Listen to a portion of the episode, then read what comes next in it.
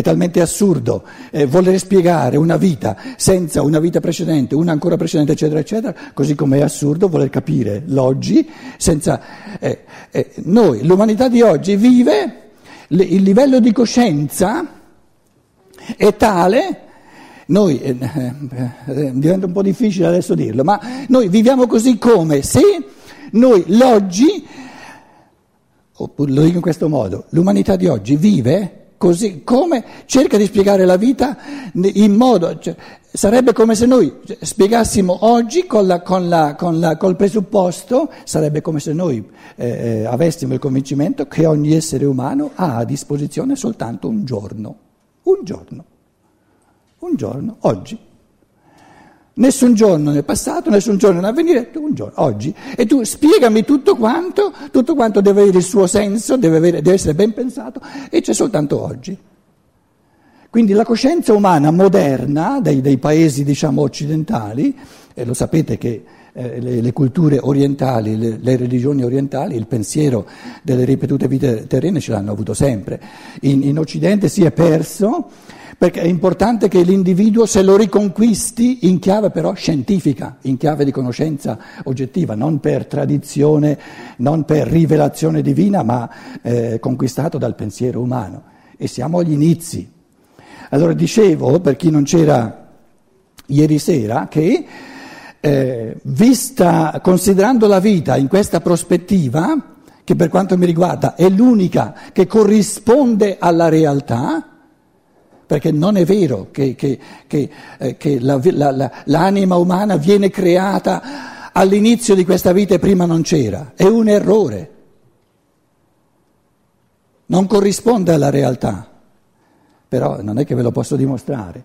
Allora uno si dice, le simpatie e le antipatie che sorgono, non è che io me le costruisco, non è che io decido o le fabbrico, no?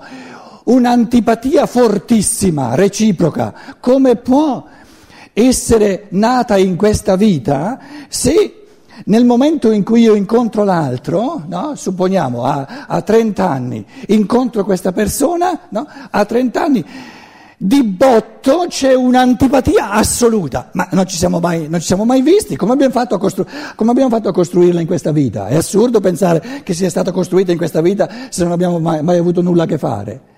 Il fatto che il primo incontro di questi due mondi, qui un essere umano, eh, mi è venuto un po' con la pancia, e questo altro essere umano, no? Il fatto che ci siano infinite scintille di antipatia, zacchete, zacchete, zacchete, zacchete, eh, reciproche, eccetera, eccetera, eccetera.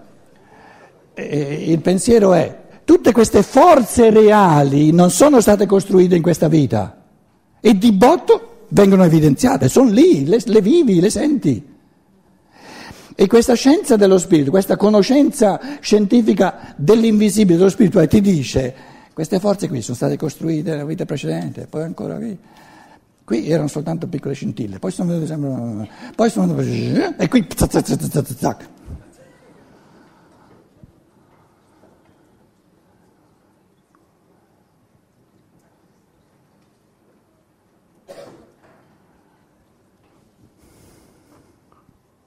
se io ti sono così metafisicamente antipatico e tu mi sei altrettanto metafisicamente antipatico, oh, può darsi che un paio di volte abbiamo rasentato di ammazzarci a vicenda.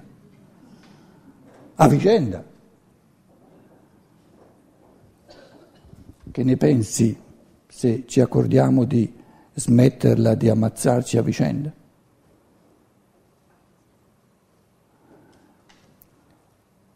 Un rapporto di antipatia evidenzia un compito di perdono reciproco, di, come dire, in questo rapporto ha prevalso nel passato l'egoismo, ha prevalso niente di male. Se uno lo coglie come eh, occasione privilegiata per lavorare eh, A al suo egoismo e B al suo egoismo, va tutto bene. In un rapporto di simpatia, qui A e B, no? eh, se vogliono bene, stanno bene insieme, eccetera, eccetera, eccetera. Qui come, come faccio lì, le, le, le, eh, invece di fare zacchete zacchete mettiamo su qui belli, eh? no? Allora dicono, beh, fra noi nel passato, questa, nella vita passata, quella prima e quella prima, c'è stato maggiormente forze dell'amore e siamo grati che ci siano queste forze di amore, no? e, e questa oasi di riposo, di un rapporto di simpatia, serve a ricaricare le forze per essere agguerriti nei rapporti di antipatia dove bisogna tirare fuori molte più forze. È molto più difficile, ovviamente, no? tirar fuori le forze dell'amore, del perdono in un rapporto di simpatia, di antipatia che non in un rapporto di simpatia. E dicevo questa mattina, e adesso va messo a fuoco questo pensiero, B può dire a se stesso, se A mi, vo- mi vorrebbe ammazzare perché gli sono così antipatico, eh, ho, ho contribuito anch'io enormemente a questo, a questo egoismo di A. E A dice a sé, ho contribuito anch'io al, all'egoismo di B. In altre parole, se riesco a pensare, e sempre di nuovo, quando, quando mi trovo di fronte a una persona antipatica, che questa antipatia l'ho costruita anch'io, dicevo, ognuno di noi è l'archetipo principale di ciò che è divenuto. Però ognuno di noi ha karmicamente attorno a sé delle persone che in secondo, in terzo, in quarto piano hanno contribuito a, a, a che sia diventato così come è diventato. Quindi il signorino A e il signorino B o, B, o la signorina A signorino, si devono dire ma ho, ho, fatto anch'io parecchio perché tu sia così. E A dice ho fatto anch'io parecchio perché tu sia così.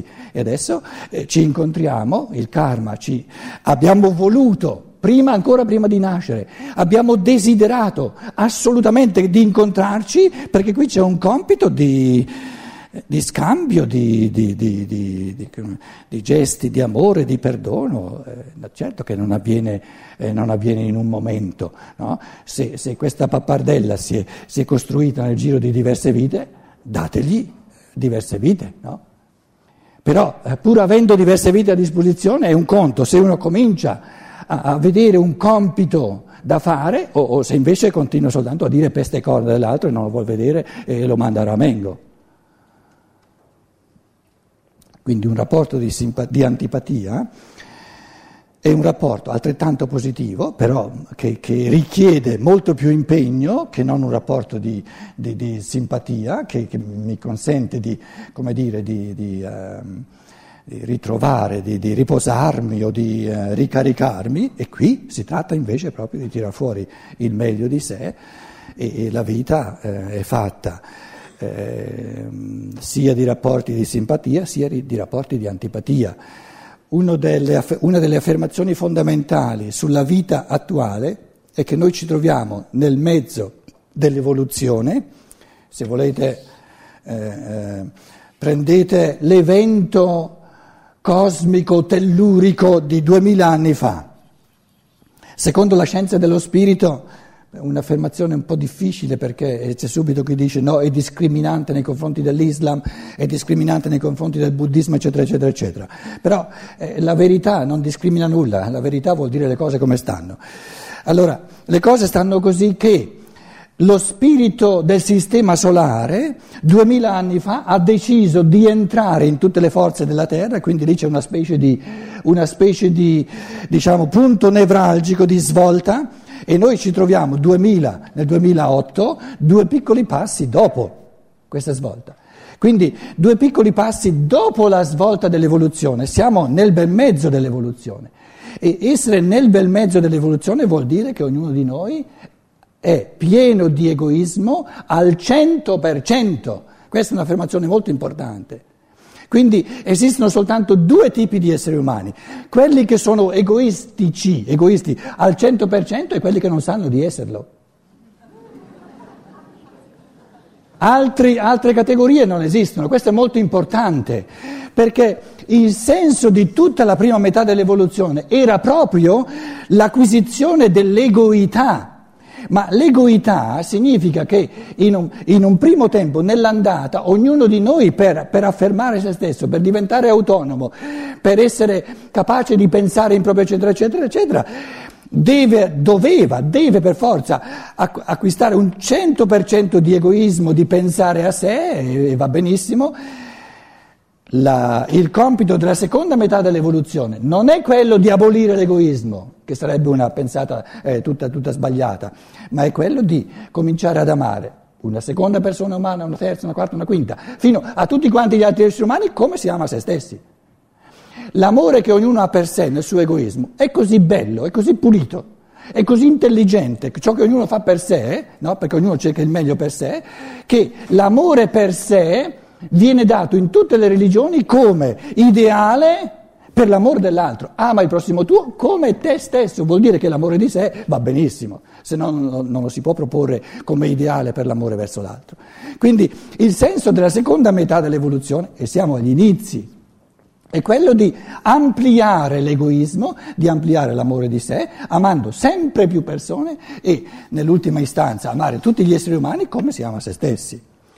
Quindi nel medio, nella, nella, fase mediana dell'evoluzione ci troviamo per necessità evolutiva, non è né un bene né un male, ma è una cosa necessaria eh, eh, dell'evoluzione che ognuno ha un massimo di egocentricità e e l'amore dell'altro è tutto da conquistarsi. Quindi, quindi l'amore di sé ce l'ha dato la natura e va benissimo, era necessario. L'amore dell'altro se lo conquista la libertà. Questo è, il, è l'assunto fondamentale della situazione attuale dell'umanità. E, e questo, questo spirito del sole, che è diventato lo spirito della terra, ha immesso nella terra, in tutte le forze di natura, eh, la, diciamo, le forze reali dell'amore offerte alla libertà di ogni essere umano. Eh, un essere umano le può far sue o le può mandare a ramengo, è libero di farlo, però se vuole queste forze di amore gli sono a disposizione e ognuno può nei, nei millenni a venire, fino alla fine dell'evoluzione della Terra, eh, adoperarsi ad amare sempre di più, sempre più esseri umani, così come ama se stesso.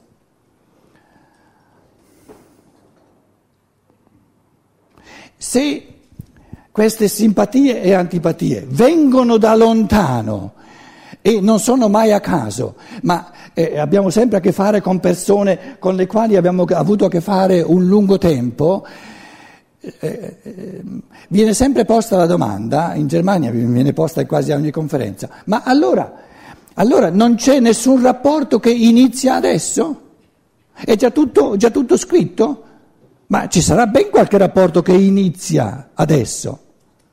Oppure è proprio così che tutti gli incontri, tutte le persone che incontriamo le abbiamo già incontrate? Non c'è nessun inizio? perché se ci fossero degli inizi le cose, insomma, lì uno è più libero. Allora c'è, certo che ci sono dei primi inizi, perché ogni rapporto è, è cominciato da qualche parte, e a qualche punto non c'era e poi è cominciato. Quindi ogni cosa che c'è ha un inizio.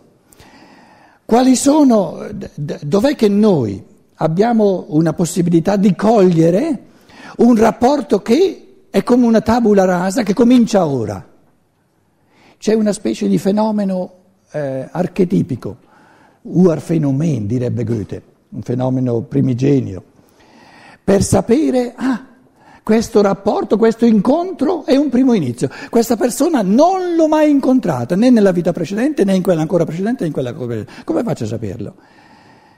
E il, il, ehm, diciamo, il fenomeno classico è questo, che mi sono messo d'accordo con l'amico che viene, che viene a trovarmi, magari stu- vogliamo studiare qualcosa insieme o vogliamo vedere un cinema insieme, eccetera. No? Ci siamo dati un appuntamento, ci troviamo al dato posto e senza dirmi niente, in modo imprevisto, questo amico che, che si è messo d'accordo con me di incontrarmi porta, senza avermi detto nulla, un suo amico che io non conosco. E lo incontro per la prima volta essendo una persona che porta lui, quindi con lui questa persona ha avuto già un rapporto nella vita precedente, ma per quanto mi riguarda Il fatto che lui lo porti senza che sia stato previsto e che io lo incontro in questa vita per la prima volta, mi dà di pensare, anche se non posso essere sicuro del tutto, però è ben possibile che io questa persona non l'abbia mai incontrata e che sia un primo inizio. A quel punto lì è possibile tutto, perché non c'è nulla di scritto nel karma. Perché le persone, non vi dico quali, eh, è una cosa difficile da sapere quali, ma le persone con le quali noi ci siamo già incontrati, le, le, la carta non è libera, c'è un conto ben preciso karmico da continuare. Quindi, quindi, il saldo del dovere, del, di quello che, che, che, c'è da ricevere, del dare, è, è, ben specifico. Però ci sono anche degli incontri dove non c'è scritto nel karma nulla. E questa è una gran bella cosa, perché dove non c'è scritto nulla c'è un primo inizio. E, e, e questo primo inizio lo decide, cioè il modo in cui questo, questo nuovo rapporto verrà instaurato lo decide in tutto e per tutto la libertà, perché non c'è nulla di karma. Se noi andiamo indietro, qui avete questa, questa falsa riga dell'evoluzione, se andiamo indietro di diciamo eh, 2000 anni, 3000 anni, 4000 anni prima dell'era cristiana, no? andiamo al, al 5000 prima di Cristo, come diciamo noi occidentalmente, la nostra era. Nel 5000 prima di Cristo, quindi 7000 anni fa, tanti rapporti che ora sono diventati karmici per noi non c'erano, iniziavano per la prima volta. Man mano che andiamo avanti nell'evoluzione c'è sempre più gente che abbiamo già incontrato. Mannaggia, ma guarda un po', e allora diventa sempre più difficile avere dei rapporti dove non c'è scritto nulla eh, che dipendono in tutto e per tutto dalla nostra libertà.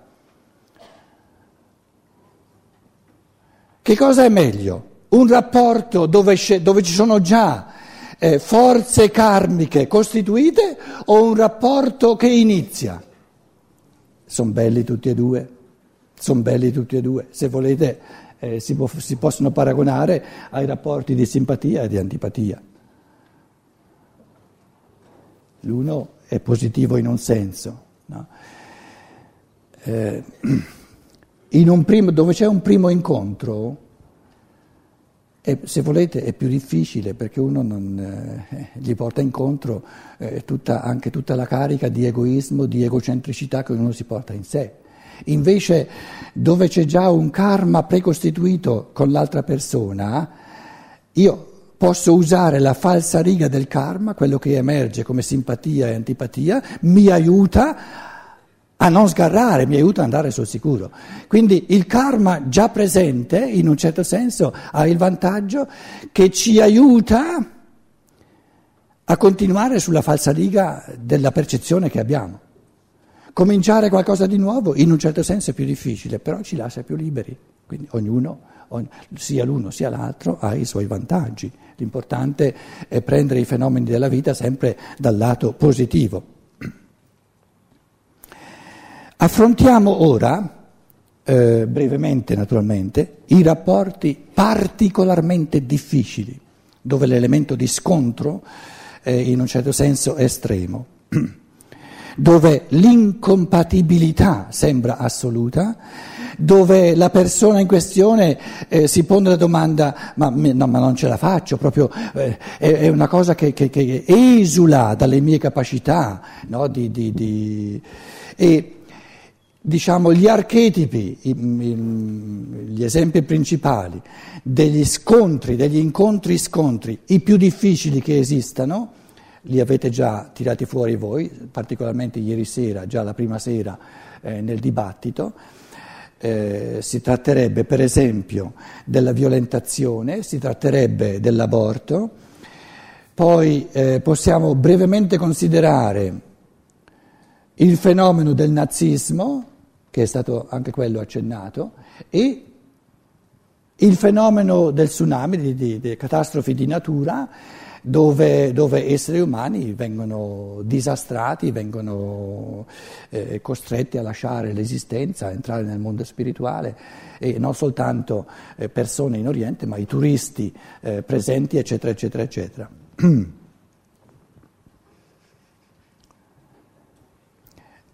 eh, prendo l'esempio dell'aborto, del, del, del, quesito dell'aborto, come un, un esempio di incontro karmico, di nesso karmico particolarmente difficile. C'è, eh, sono, sono, sono, riflessioni, se volete, non è che, non è che voglio risolvere eh, problemi che eh, vengono lasciati a ognuno da risolvere. Eh, ehm, qui c'è, oppala, eh, eh, la mamma, se volete, no? Il, il, bambino, il, lo spirito che vuole incarnarsi, ha già cominciato a costruire la casa nel grembo materno e diciamo, la costellazione delle forze karmiche è tale per cui questa mamma lotta con se stessa se ce la fa o se non ce la fa. Eh, qui naturalmente le, le, le, donne ci potranno dire eh, con, eh, con, conoscenza di causa eh, molto di più di quanto non lo possa fare un maschio, quale lotta interiore c'è in una donna che poi decide o, dec- o decide di non abortire. Che tipo di incontro, che tipo di rapporto karmico è? Allora, qui faccio questo, questo, spirito, il bambino, che è uno spirito che vuole incarnarsi, no? vuole costruirsi un corpo che poi uscirà fuori eh, per vivere una vita sulla terra, la mamma è pure uno spirito pieno di pensieri, di sentimenti, eccetera, eccetera, eccetera. No?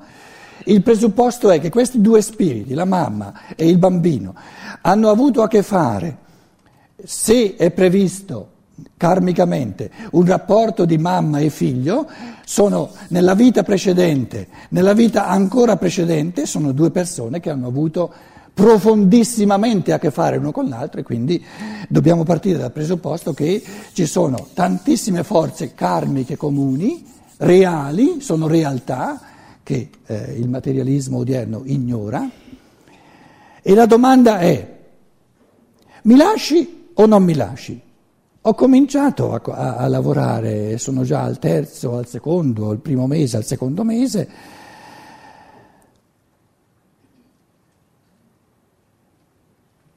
Cosa dice la cultura che noi conosciamo? La cultura che noi conosciamo dice questa anima del bambino che nasce non esisteva prima che eh, ci fosse il concepimento, il concepimento è la fecondazione dell'ovulo, dell'uovo eh, materno, femminile, lo sperma maschile entra dentro, caccia via tutte le forze formanti, le, i mattoni della casa no? eh, diventano un, un, mucchio informe e riformare i geni, no? la, la, tutto il materiale genetico, dargli una nuova forma è lasciato allo spirito che si vuole incarnare. In altre parole, il concepimento sta nel fatto che lo sperma maschile fa fuoriuscire tutte le forze formanti che provenivano dai genitori, dalla, dalla generazione del passato, per dare a questo spirito che vuole incarnarsi la possibilità di costruirsi lui, di dar lui la forma che corrisponde al suo spirito, a questo materiale biologico, a questo materiale genetico che i genitori gli mettono a disposizione. In altre parole, per la sua casa, che è il suo corpo, i genitori gli mettono a disposizione i mattoni, però il modo di formare i mattoni, no? i pensieri che gli danno una forma vengono dallo spirito che si vuole incarnare. Se la mamma così come è nella cultura che noi conosciamo. Ha il, il, pensiero, il convincimento che te non esisti neanche prima che, prima che eh, cominci qui a, diciamo, il, il processo, tutto l'evento eh, embriologico. E che se, se poi eh, addirittura eh, non ha neanche il convincimento che il Padre Eterno ci appiccica un'anima a questa realtà corporea, eh, molti oggi pensano che praticamente questa realtà corporea quando acquisisce una, una dimensione di complessità sufficiente eh, saltano fuori una volta nata, no? eh, un, il, lo strumento del cervello acquisisce una complessità sufficiente, fa saltare fuori elementi di coscienza e i fenomeni di coscienza tanti scienziati li interpretano come, come risultato, come effetto di ciò che avviene nel cervello. se la mamma, prendiamo adesso la mamma, ha questo convincimento che l'essere umano ancora neanche esiste, eh, o viene creata questa anima, se c'è, viene creata, o addirittura non esiste un'anima, eccetera. Come fa se, se, se, non ha soldi abbastanza, se ha già abbastanza figli, se già fa fatica con i figli che ha, eccetera, eccetera, se è stata messa incinta con, magari contro la sua volontà, che, che, do, dove trova i motivi per portare a, per portare a termine eh, questa gravidanza?